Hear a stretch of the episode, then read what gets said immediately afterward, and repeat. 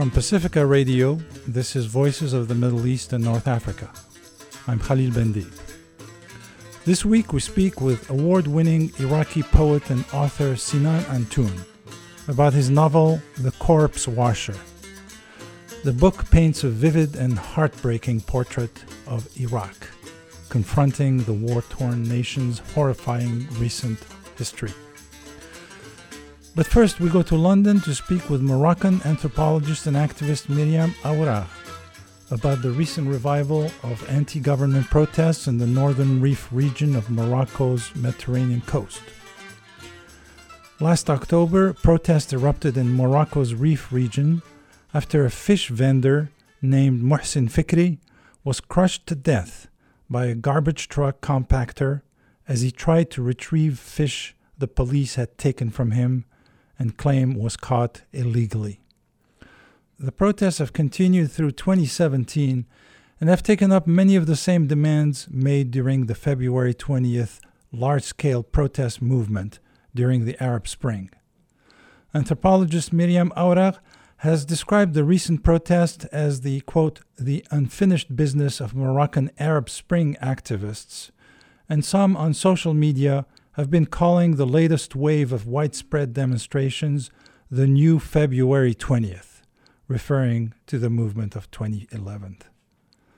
I spoke with Professor Aouragh about the legacy of resistance in Morocco and specifically in the Rif region, the epicenter of the current protests. Mariam, I'm from Algeria Mhm. and I grew up there, and Algerians' perception of the Rif Mountains is one of greater kinship even than with the rest of Morocco, politically speaking. Mm. There's a proud history of armed resistance against colonialism, both Spanish and French colonialism in the Rif Mountains. Mm. Abdelkrim al Khattabi, especially, stands out as a great hero of that resistance.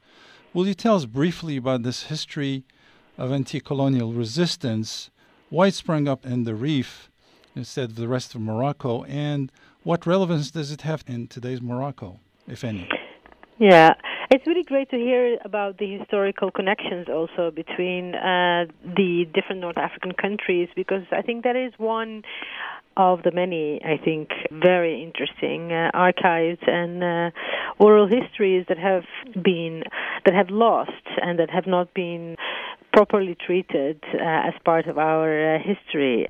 So I think it's really interesting that you ask that, particularly in terms of how the, the resistance movements in Algeria and uh, in Morocco often you would exchange help and expertise and even literally go over the borders to join the different movements. I think it's beautiful, and I, I hope this will come back. Um, and we know why it doesn't, because as we probably will discuss later on, one of the ways, of course, to le- delegitimize the uh, very important uh, movements erupting now is to uh, create this kind of suspicion that they are being sort of mm. doing the dirty work for Algeria. So there's this agenda also in the sort of mainstream and hegemonic Moroccan reference to the political uprisings in relation to Algeria. So that's really an interesting reminder of why the very interesting part of our history where we have a proud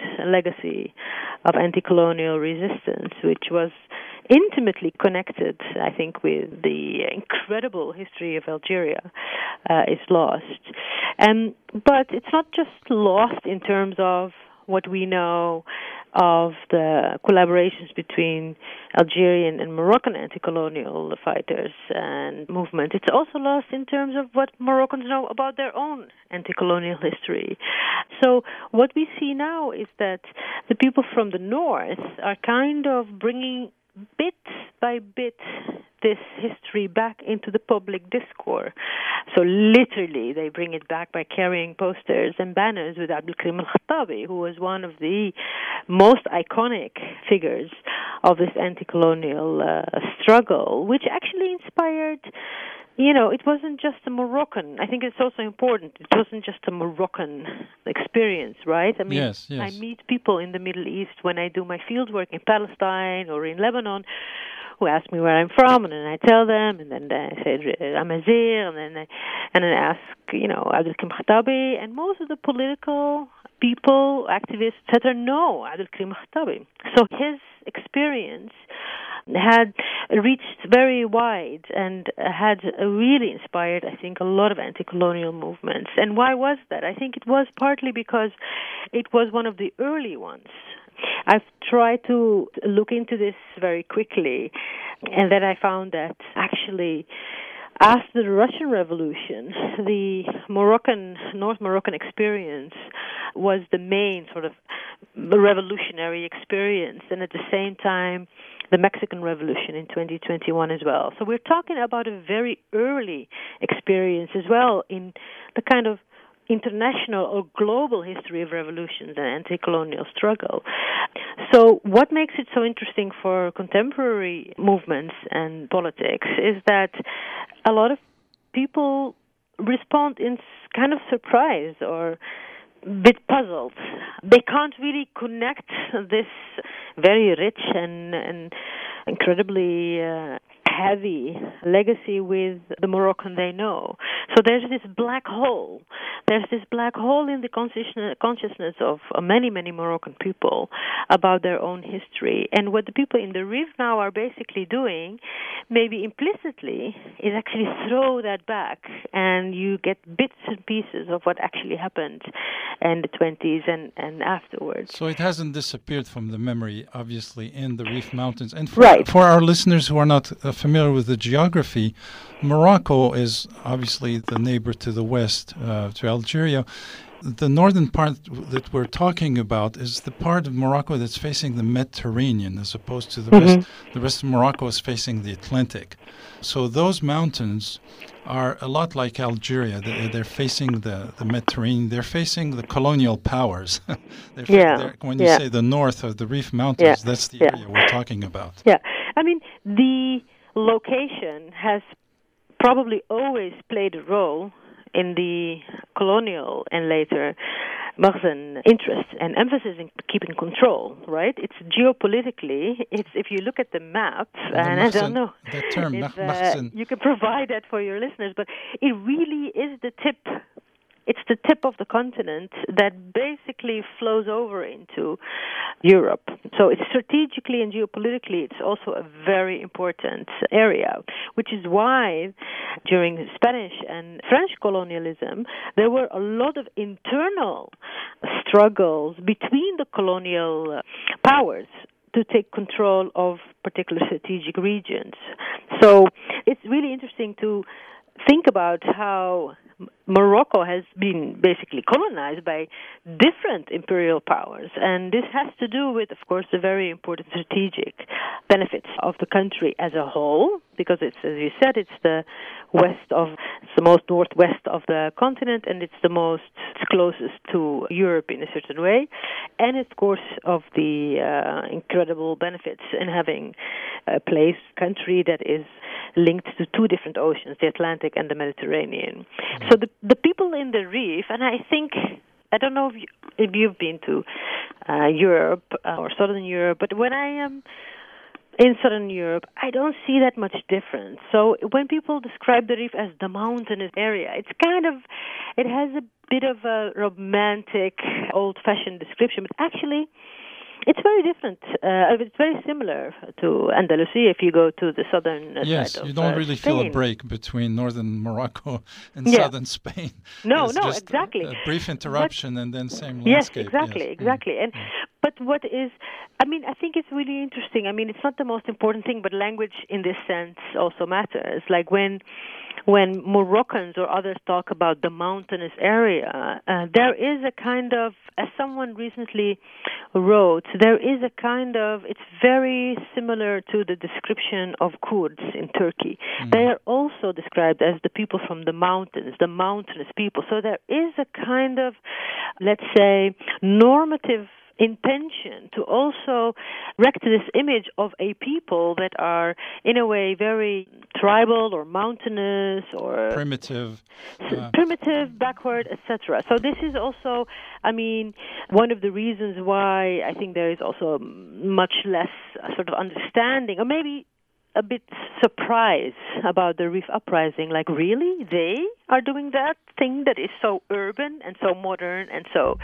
if you know what I mean. But it is very important what you're saying because, of course, the fact that it was a mountainous geography also meant that the leaders like Abdul Karim Khattabi and other anti-colonial resistance leaders were really making use of their local intimacy with the land and the knowledge of the different mountainous areas, which was really an advantage militarily speaking. And I mean, some people would even say that guerrilla warfare was actually invented. sort of invented, by, or, by or sort of, you know, the experience was Mm. something that uh, was very important for the Moroccan uh, battles against the Spanish. So I think I think that's a really interesting history that. Uh, hopefully whenever some kind of concessions uh, are going to be made by the government of Morocco would also include a different approach to history to teach uh, children in schools about this particular uh, chapter in their very recent history. So, how is this legacy inspiring the protest movement today? I've been doing fieldwork in Morocco since 2013 approximately. And I mean, I've been doing fieldwork there in order to understand what happens to a movement when it ceases to exist or when it starts to decline. And this was about the 20 February movement, which is very important because we will not be able to understand what is going on today if we don't understand what happened in 2011 and 12, right? So Yes. the big mass movements that erupted as part of uh, the regional uprisings that were referred to as the 20 February movement had a particular impact. One of the things I found out in talking with activists and just you know, observing the cultural expressions of demonstrations and activist uh, movements is these kind of historical um, references. So I thought that it was so interesting to see people wearing uh, necklaces with uh, the silhouette of Abdul Karim al-Khattabi. And I thought it was also really interesting to see some people you know, chanting at demonstrations, the typical uh, demonstration chants where you refer to a person and then you say, this person ارتاح ارتاح صانوا وصلوا كفاح and that could be anyone prisoner someone a martyr where you basically say uh, you just rest we will continue the struggle and sometimes they would mix that with Abdul Karim al-Khattabi or Saeed al-Nabhi or other characters from the recent history of people who have been part of revolutionary movements. So I thought that it was really interesting to see that the moment that people go out and demonstrate and they come together and congregate and basically reconquer uh, public uh, spaces, it also becomes a moment where these signals from the past are sort of making themselves be heard again. And I think it's something that is filled also with pride. You know, there's a lot of positive energy that comes from people hearing about these heroic experiences and and historic phenomena. And I think it's sometimes a mixture of pride and surprise. You know, really, did we are we part of that legacy? And it sort of allows also people to feel more confident. And I think what I tried to understand, and when I wrote about my research, was that it was a, in a way it gave them stamina. The current activists who sometimes look around left, right, up, down, and think, "What are we doing? Where are we going?" The awareness of there having been this long history before them of people who've also struggled and done amazing things is in a way giving them the stamina to continue in the current times and what the difference between what is going on now in 2017 and late 2016 after the death of Mohsen Fikri is that what I signaled in 2013-14 in small pockets is happening on a large scale. So I think that is really interesting in terms of how the past and the sort of heroic history of the figure of Khattabi, but also the experience of the people from the Rif who've done things that were actually for the benefits eventually of the whole country are sort of coming back to haunt the current political uh, leaders who are trying to repress these memories because they know that once these memories are unleashed, it kind of also gives an example to people that the most amazing things are possible, you know, and that is, I think, something that is not only typical to Morocco. You see this uh, in in Greece, you see this in the U.S. with the, all the movements against Trump. The minute people understand that actually big change is possible once you unite and fight because people have done it before you, then it becomes to be a, a, a worry, a source of, of worry for the ruling elites and, and class. And I think that Morocco at the moment is completely confused and not in tune with what is going on. And they can see that the past is hunting them. And it's not just Abdelkrim al-Khattabi and the heroic stories, by the way. It's also the sad experiences and the losses and the experience of extreme, you know, violence that have occurred particularly in the Rif region under first Crown Prince and then King Hassan II. These experiences that are sort of very particular for Al Hoceima and the Rif at large have also been blacked out, have also been so erased. Maybe you can focus on the actual incident uh, yeah. of, of, a few weeks or months, a couple of months ago, I think, where Mr. Fikri, uh, yeah. what happened to him, and how does this tie into this this history of neocolonialism, repression, yeah. etc.? Yeah. I mean, I think it's a combination of factors. There is, of course, a new, a different social context. So people communicate in different ways, right? So it, I think that is very important to acknowledge that the way people share information and the way certain things go viral in a certain way matters. Add to that the fact that you have also a new generation. But, but if you would please summarize for us exactly what happened for our listeners, this strong parallel of this story with what happened in Tunisia in 2011, the, the incident that provoked. Right. So, so these different factors matter in how, for instance, the events or tragedy in October was experienced. The tragedy in October, which wasn't actually a tragedy, is that one particular person, Mohsin Fikri, who had just gotten his fish uh, to go and sell off, was basically stopped by a policeman who wanted to to get his usual bribe in order to let him go, and that led to disagreements. And a lot of people know the story, but he was ev- eventually killed. And the symbolic way he was uh, killed matters in the sense that he was killed in a garbage truck. Yeah, so they repossessed his fish and they threw it in the garbage, and he tried to recover it, and that's how he got crushed. Right. So he, he I mean, it didn't really exactly happen that way. I mean, they didn't throw his fish in the garbage, but they took his fish, and him and his com- comrades went into the garbage truck and said, "We will." This was kind of like a sit-in, like a strike. We will not leave until you give us back oh, our uh, okay. fish. Yeah.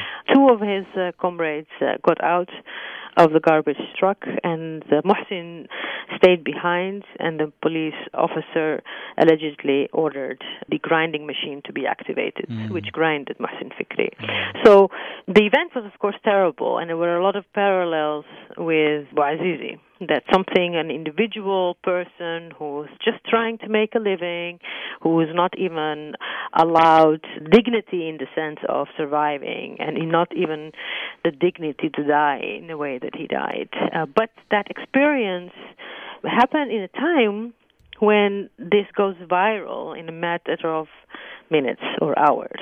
And it happens in a time when people are already on the verge. They are already fed up they have had, as you started discussion with, decades, in a sense, of experience of being neglected and humiliated. Very recent experiences since 2011, in which a new generation of activists had been very actively involved in the protests only four or five years before. So there was an accumulation of both anger and frustration and experience and understanding how politics works.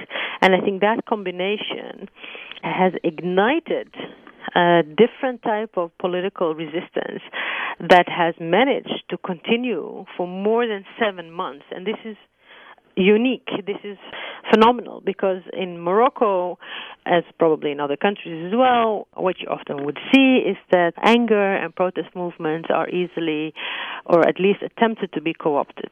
Co-opted either by, you know, doing false promises, giving them all kinds of new deals, or divide and rule, which is one strategy of political control that I think Morocco uh, is extremely well versed yes. in.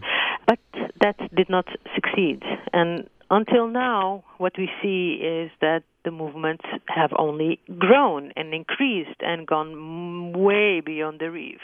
This is the point we're at now. Give us a summary of what happened during or after the, the start of the Arab Spring in Morocco, all the protests. How did that end up, and how was that co opted or attenuated that six years later we're still at square one? Yeah.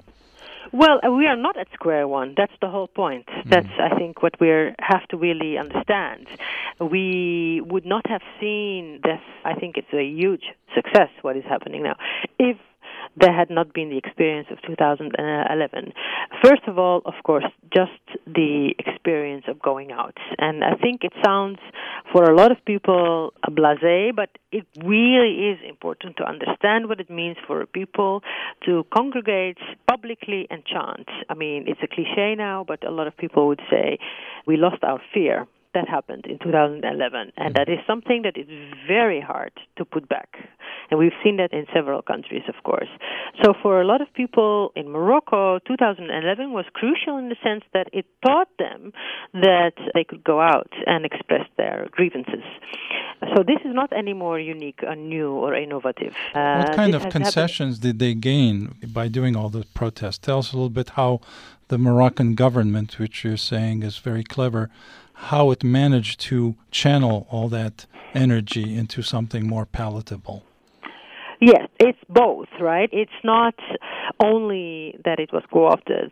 On the one hand, the government very clearly understood that they were part of a regional change. It was not just in Morocco. So they had the benefit, you could say, of seeing how things were evolving elsewhere. So they could see what not to do and what maybe to do better. So what they did was, of course, try to co-opt with promises for uh, a better democratic system. This in Morocco manifested itself in the very, very quick announcement of a referendum. The king gave a speech in which he kind of, in his own way, tried to do a better form of what Ben Ali did too late in Tunisia when he said, I understand you, I hear you. So, what basically the King of Morocco did was, in his so called King speech, he said, I acknowledge your grievances, and I'm going to do something extraordinary, which I never did before, and that is give you actually a right to vote on changing the constitution and democratize the country from within. And of course, this for a lot of activists, it didn't matter. They continued to mobilize and to say that this was something we should not take too serious, that we should push forward. But for a lot of people who were mobilized on the streets and who were not that keen on a kind of, you know, radical political push uh, without any guarantees, these offers were actually accepted. And so, despite the fact that the media manipulated the debates and there was no actual honest debates about a yes or a no in the referendum. It was a sort of fait accompli. A lot of people actually did think that we should give it a chance. This is exactly what the Makhzen wanted, what the state wanted. It was to take out that energy from the movement. And it's understood that if you do that at a height of a movement that you actually have lasting effects. So this was the first step. The second step was the elections. One of the side effects of that was that a major party, a major actor in the grassroots movements, Adl wal Ihsan, the sort of uh, what people call Islamists yes. or political Islam, was at that time also withdrawing itself from the movement, the movement that was called the 20 February movement. Some people said that this was in order to make space for the new PJD party, which is also described as a kind of Islamist party, to join the elections. It was for the first time that the government, the king, allowed this Islamist oriented party to join the elections. So it kind of killed two birds with one stone. It sort of weakened the movement because it led to the withdrawal of a major part of that movement and it diverted a lot of attention and energy into the elections. So this happened in 2011 and into 2012. So at this was the the time, divide and conquer uh, tactics that you were but talking about. But at the same time, there were still protests, and I think that is really something that we should not underestimate. At the same time, there were still monthly protests. People were still going out in the streets, not in those huge masses, but at the same time, the political discontent was still continuing, and they were translated into different campaigns, even if they were not called anymore the 20 February movement. In 2012 and 2013, there were mass protests, there were mass sittings, but they were around concrete demands that came out of the same grievances of the movement. And that has been a non-stop lifeline. And I think a lot of people don't see that when they only focus on mass movements they don't see that this lifeline has continued also in Morocco up until 2016. So what we see now is a combination of the old networks of all of that that erupted in 2011 around what they call the Arab Spring or the Arab uprisings and the 20 February movement of people who already knew each other and who trusted each other and who had the experience of doing campaigning via social media, via street sittings, etc.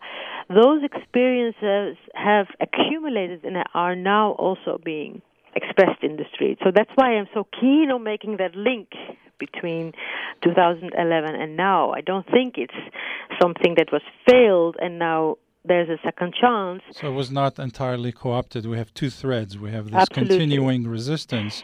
The fact that they already tried the co optation means that they can't try it now in the same way. You see what I mean? Yes. They've tried it.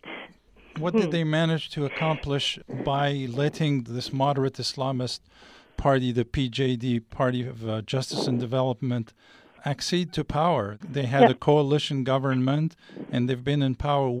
Did anything change in Morocco? Well, that's the thing. Some political scientists would probably tell us if you let the opposition govern, you kind of get a kind of stability and then you would get a new status quo. But what we've seen is that the opposition was actually not governing. It was a kind of shadow cabinet. A lot of people were joking about the fact that for every minister for the opposition, there was a shadow minister that was appointed directly by the king. I mean, there's one story whereby the American uh, was a delegation, uh, Clinton, I think, herself came to Morocco, and the first person she met was not the official minister, but the shadow minister appointed by the king. I mean, this is just an anecdote to show that, in effect, the democratic experience that was part of this cooptation, they didn't even try that hard to play it out as convincing as possible.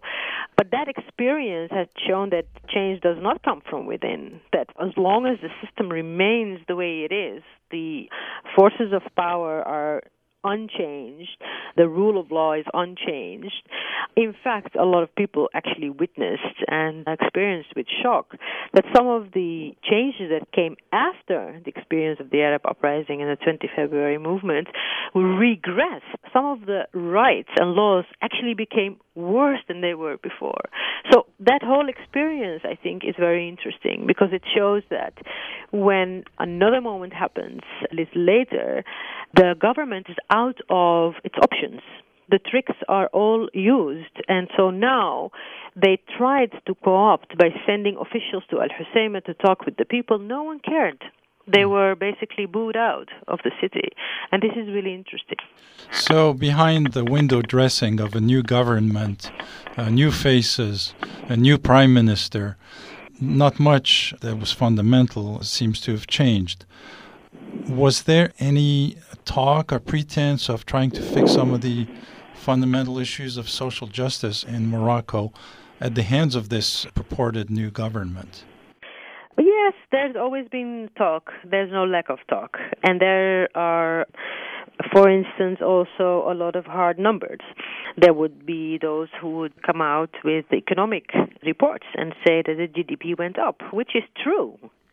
But the problem is, it went up in tandem with an increase in property. So what we saw was that actually the inequality has increased. Mm. So even though the infrastructure in this place or the new sector in that place have materialized that actually it is not in the benefit of ordinary people.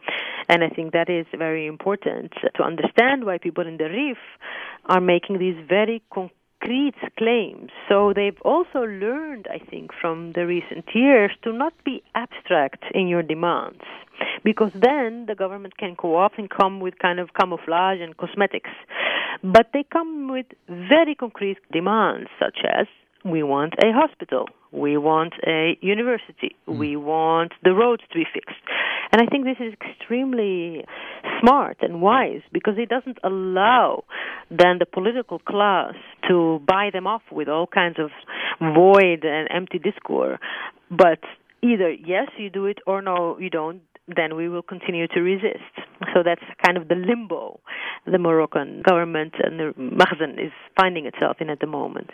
After the death of Hassan II, the previous king, mm. in 1999, there was a lot of excitement about mm. his son, the new king, uh, Mohammed VI, at least paying lip service, if not more than that, to all kinds of social progress among those the status of women. The, yeah. They came up with a famous family code called the Mudawwana that really mm. was trying to advance things. What have we seen, if anything, in terms of progress for women's rights? I think that's really interesting because we should take this serious. I mean, I know that at moments of cynicism we can say, "Oh, it was all faked; it didn't mean anything," but actually it was meaningful. I think the late 1990s was a period. Uh, the king Hassan died in 1999.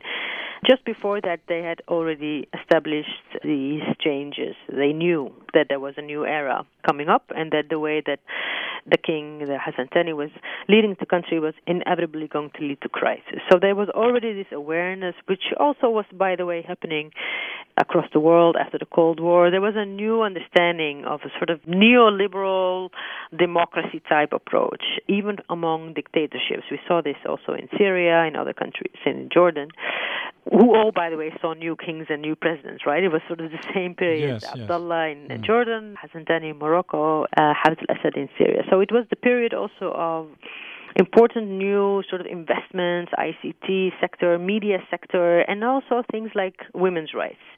But what we should not forget is that in Morocco there has been a long history of grassroots organizing and civil society around different rights, including women's rights.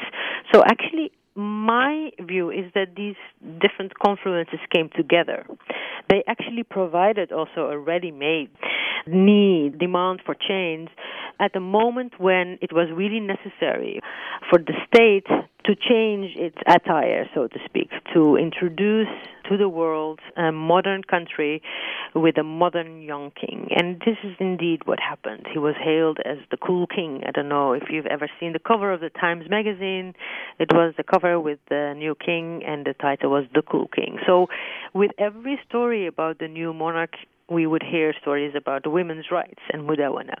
And I think it doesn't do justice to a lot of the women who have been fighting for these rights to take women's position out of the Sharia law and in to the main legal framework because the family law is the only part of the law that is under the Sharia law. So the whole point about the Mudawana was to actually, basically, to put it very crudely, secularize that part of the legal system. So it was in a way beneficial for the regime to have a new image around liberal, modern topics, but it was also something that was already being fought for by the same women who, by the way, who fought for these issues, who only few years before that were harassed or imprisoned over the same issues. So yes, some important changes were taking place. Also in the media sector, journalists who were experimenting really fascinating uh, experiences. This is the period, by the way, that produced journalists like Ali Anouzla, that led to experiments with magazines like TelQuel, like yes. Lakome later. this was that period of potentiality, Yes. but that didn't last. It didn't last long for different reasons, but also it wasn't enough. At some point, people were going to say, okay, symbolism is good, but it's actually not enough. We want real change. We have a very rotten system from very deep within that produces inequality and that harms us, and that needs to be fixed. So what concrete measures have we seen since 1999 that have improved the lot of women in Morocco? I mean, of course, it's a very slow process for everyone who has family or maybe even herself experienced legally speaking, officially speaking, there have been improvements, for instance, in the right to divorce or that the polygamy has been restrained.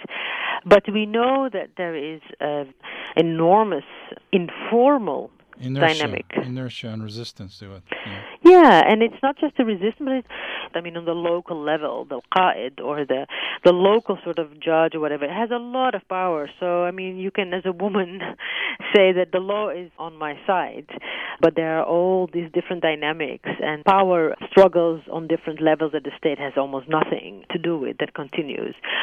But I mean, there has been progress the only thing I want to say is I don't think this progress has come because of the state. I really think it has largely come despite of the state. Mm. But how about uh, the rights of the Amazigh people to Mm. speak their own language, Mm. to have their language recognized as a national language? Morocco, just like Algeria, perhaps even more so, probably has a majority of, or a very, very large minority of Berber speakers. In Algeria, we no longer like to say Berber versus Arab. It's really Arab speakers versus Berber speakers. A lot of people speak both. What kind of uh, progress has been made on that front? So I think this is really interesting because what so the mudawana is one topic or label you can uh, hear a lot. Uh, the other is the rights of the Maziran, and that the new king has acknowledged their rights and respected them and not criminalized anymore Amazigh culture and language. So on the one hand, that's true. On the other hand, we we, we now, 20 years later, realize actually it doesn't really matter.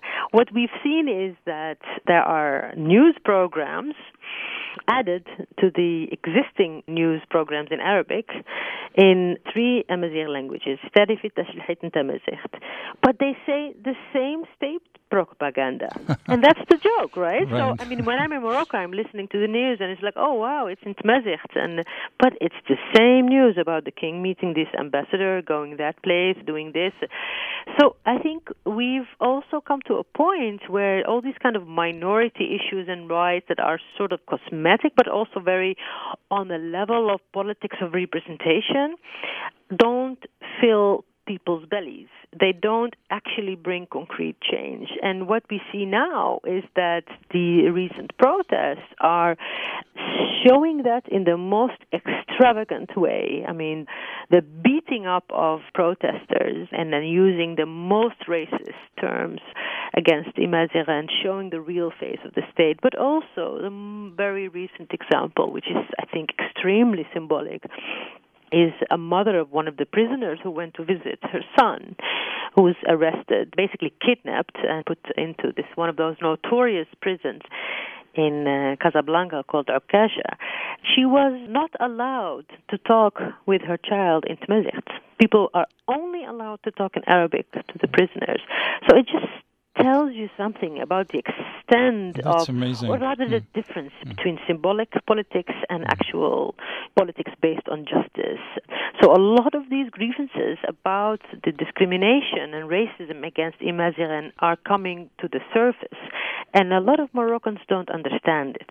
I think they genuinely think you had your rights. What's the problem? We had a new king, and you're wealthy. What's your problem? I think the recent weeks have actually also people have been held a mirror in front of them to say, well, actually, no, this is actually what is happening in terms of our Imaziran, and they are not minority, as you said. Yeah, I mean, if anything, they're probably the majority when you count this region plus that region plus this mountain. you know, it's we, probably we the, don't know. We don't know. We don't You know what- because, yeah. What does it matter if there would be some DNA uh, test? Right, Probably there's no such We're thing all anymore. mixed slave. We don't it's know. a linguistic issue. And to bring back the discussion, uh, to what we started talking about. The Rif Mountains happen to be a Berber in Maziran region. That's also very symbolic that these people who have a legacy of resistance have also traditionally been at the bottom of society, the mountain people, and they speak their own language, which is Tamazight. Yes. But hmm. you know, my origin is from there. We all tend to sort of bend the stick the other way. So when people tell me about all these things about Amaziran and we Amaziran, I tend to actually then shift gear and say, but you know, in the south, we also have Imaziran. Yes. They are the Shluh. They yes. also live in mountainous areas. Those are the Atlas Mountains. They've also fought very brave struggles in the here and now. They're actually economically, I think, even worse off than the north. And the whole intention of the protests now is to connect these different regions and people and to say that what is happening in the Rif is basically symbolic for what is happening in the whole country. And we can all be heroes. We can be tomorrow's Abdelkrim al-Khattabis. doesn't have to come from the north. It can also come from the south or from Gaza or from Rabat. And I think that's the moment we are in now. We're seeing Al Hoceima and the Rif becoming symptomatic, I think, for the country in terms of its suffering, but also a metaphor in terms of its resisting. Miriyam Aouragh is a fellow at the Communications and Media Research Institute at Westminster University in London. She is writing a book about the protest movement in Morocco. We spoke with her from London. From Pacifica Radio, this is Voices in the Middle East and North Africa.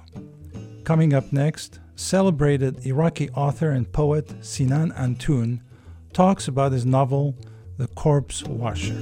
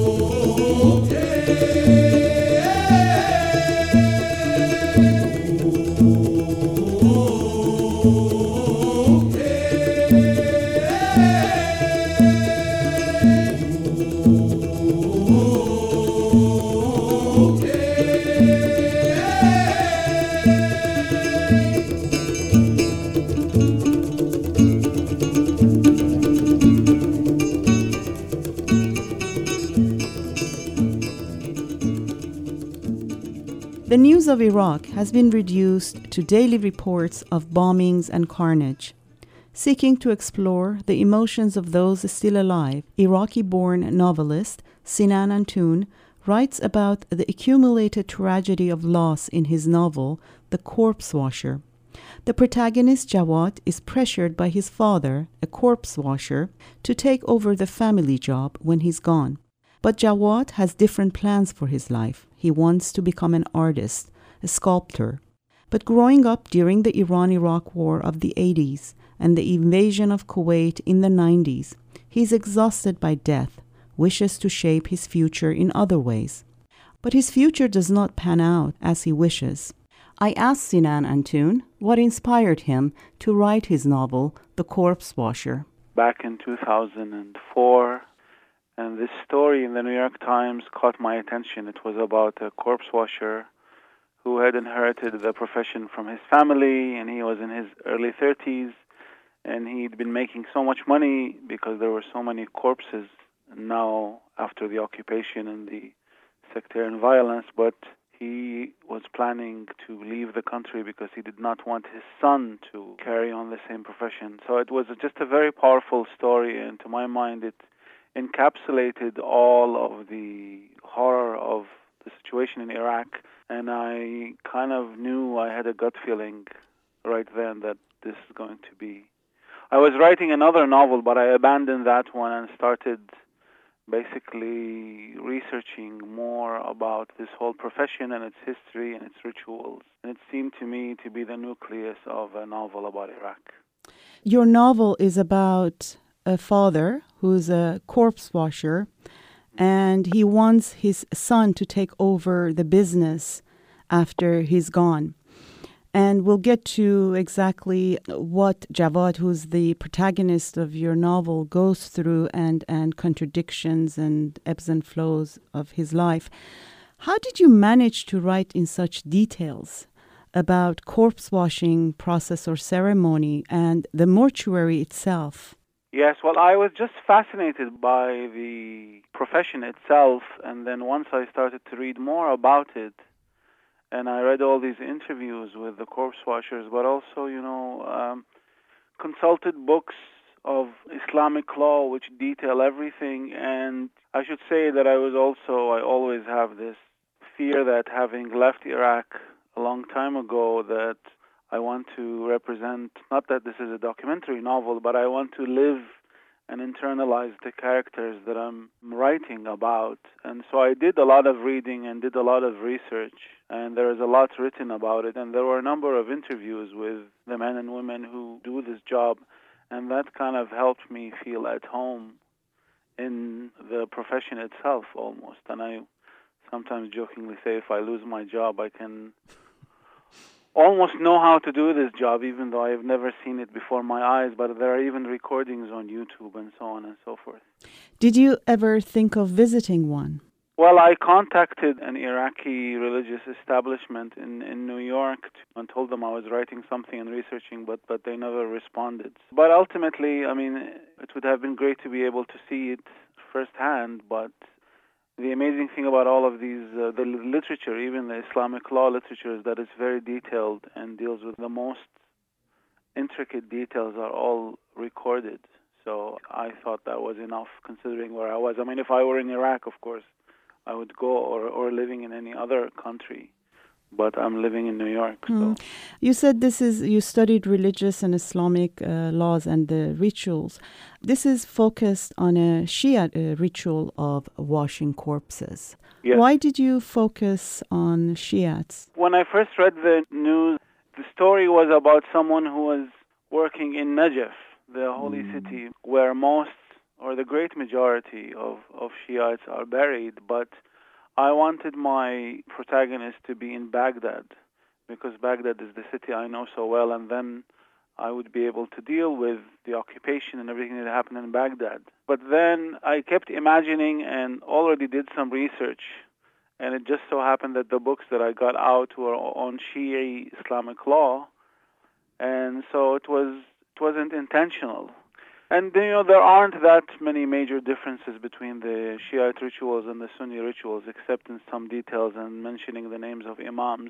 But also because of all of the complexities. I mean, later I thought it was the right choice because all of the political developments in Iraq and in Iran, and there is a demonization of of Shiites in mainstream Arab political discourse and elsewhere. So not that this is, was one of my intentions, but I thought a to humanize a, a Shiite character who happens to be a Shiite mm-hmm. and who's born into a Shiite family, and to show the other side of the lives of millions of people who are not necessarily or should not be linked to political militias and political parties that claim to speak for all Shiites. So let's talk about Javad, who is the main character and the narrator of the novel. His father wants him to take over the business from him. He takes Javad to the morgue to watch and learn the process. But he really does not want to walk in his father's footsteps. He doesn't want to take over the business. What was your main character, Javad, inspired by? Well, I mean, this is in a way I hate to use the word universal, but this is the typical kind of conflict, generational conflict mm. between a son or a daughter who you know want to go their own way. So initially he's fascinated by this world because he holds his father in high esteem and he kind of knows, even though he doesn't know a lot of the details, that what his father does is something important. But then he has a tendency for art and for drawing, and he fancies himself as someone who will become an artist.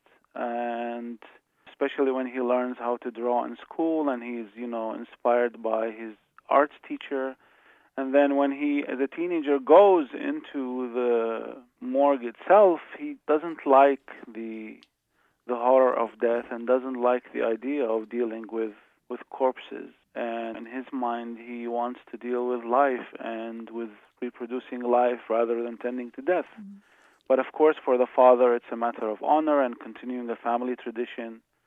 So that is the beginning of the rift between the two, and it will take Jawad many, many years to kind of come to an understanding of the importance of this these rituals for people, even though he might not share the religious belief or the faith, but even as a secular person, he comes to the understanding that these rituals are important because they kind of punctuate life and also guard this border between life and death, which is very difficult to comprehend.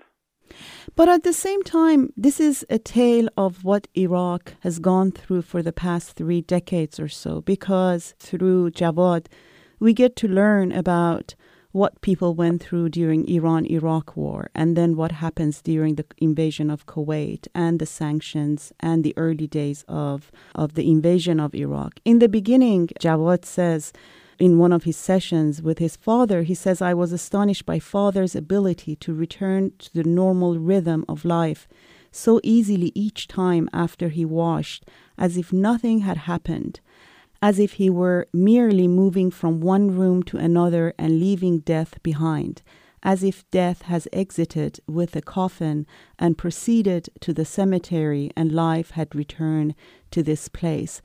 This is Jawad when he's a young man, a kid. His relationship with that place and with death completely changes as he goes through different periods of his life. In the beginning, he doesn't understand how one can live with death.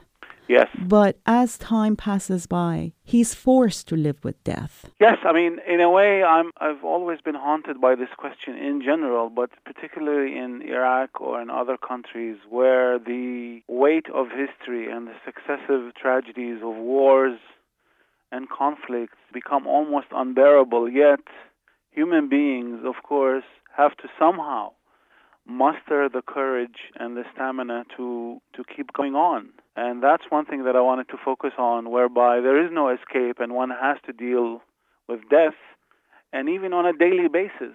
And although the situation is is really abnormal and horrific human beings have to somehow make it normal. And it's in a way it's a catastrophe at the same time but it's one of the you know the ways of coping and resisting.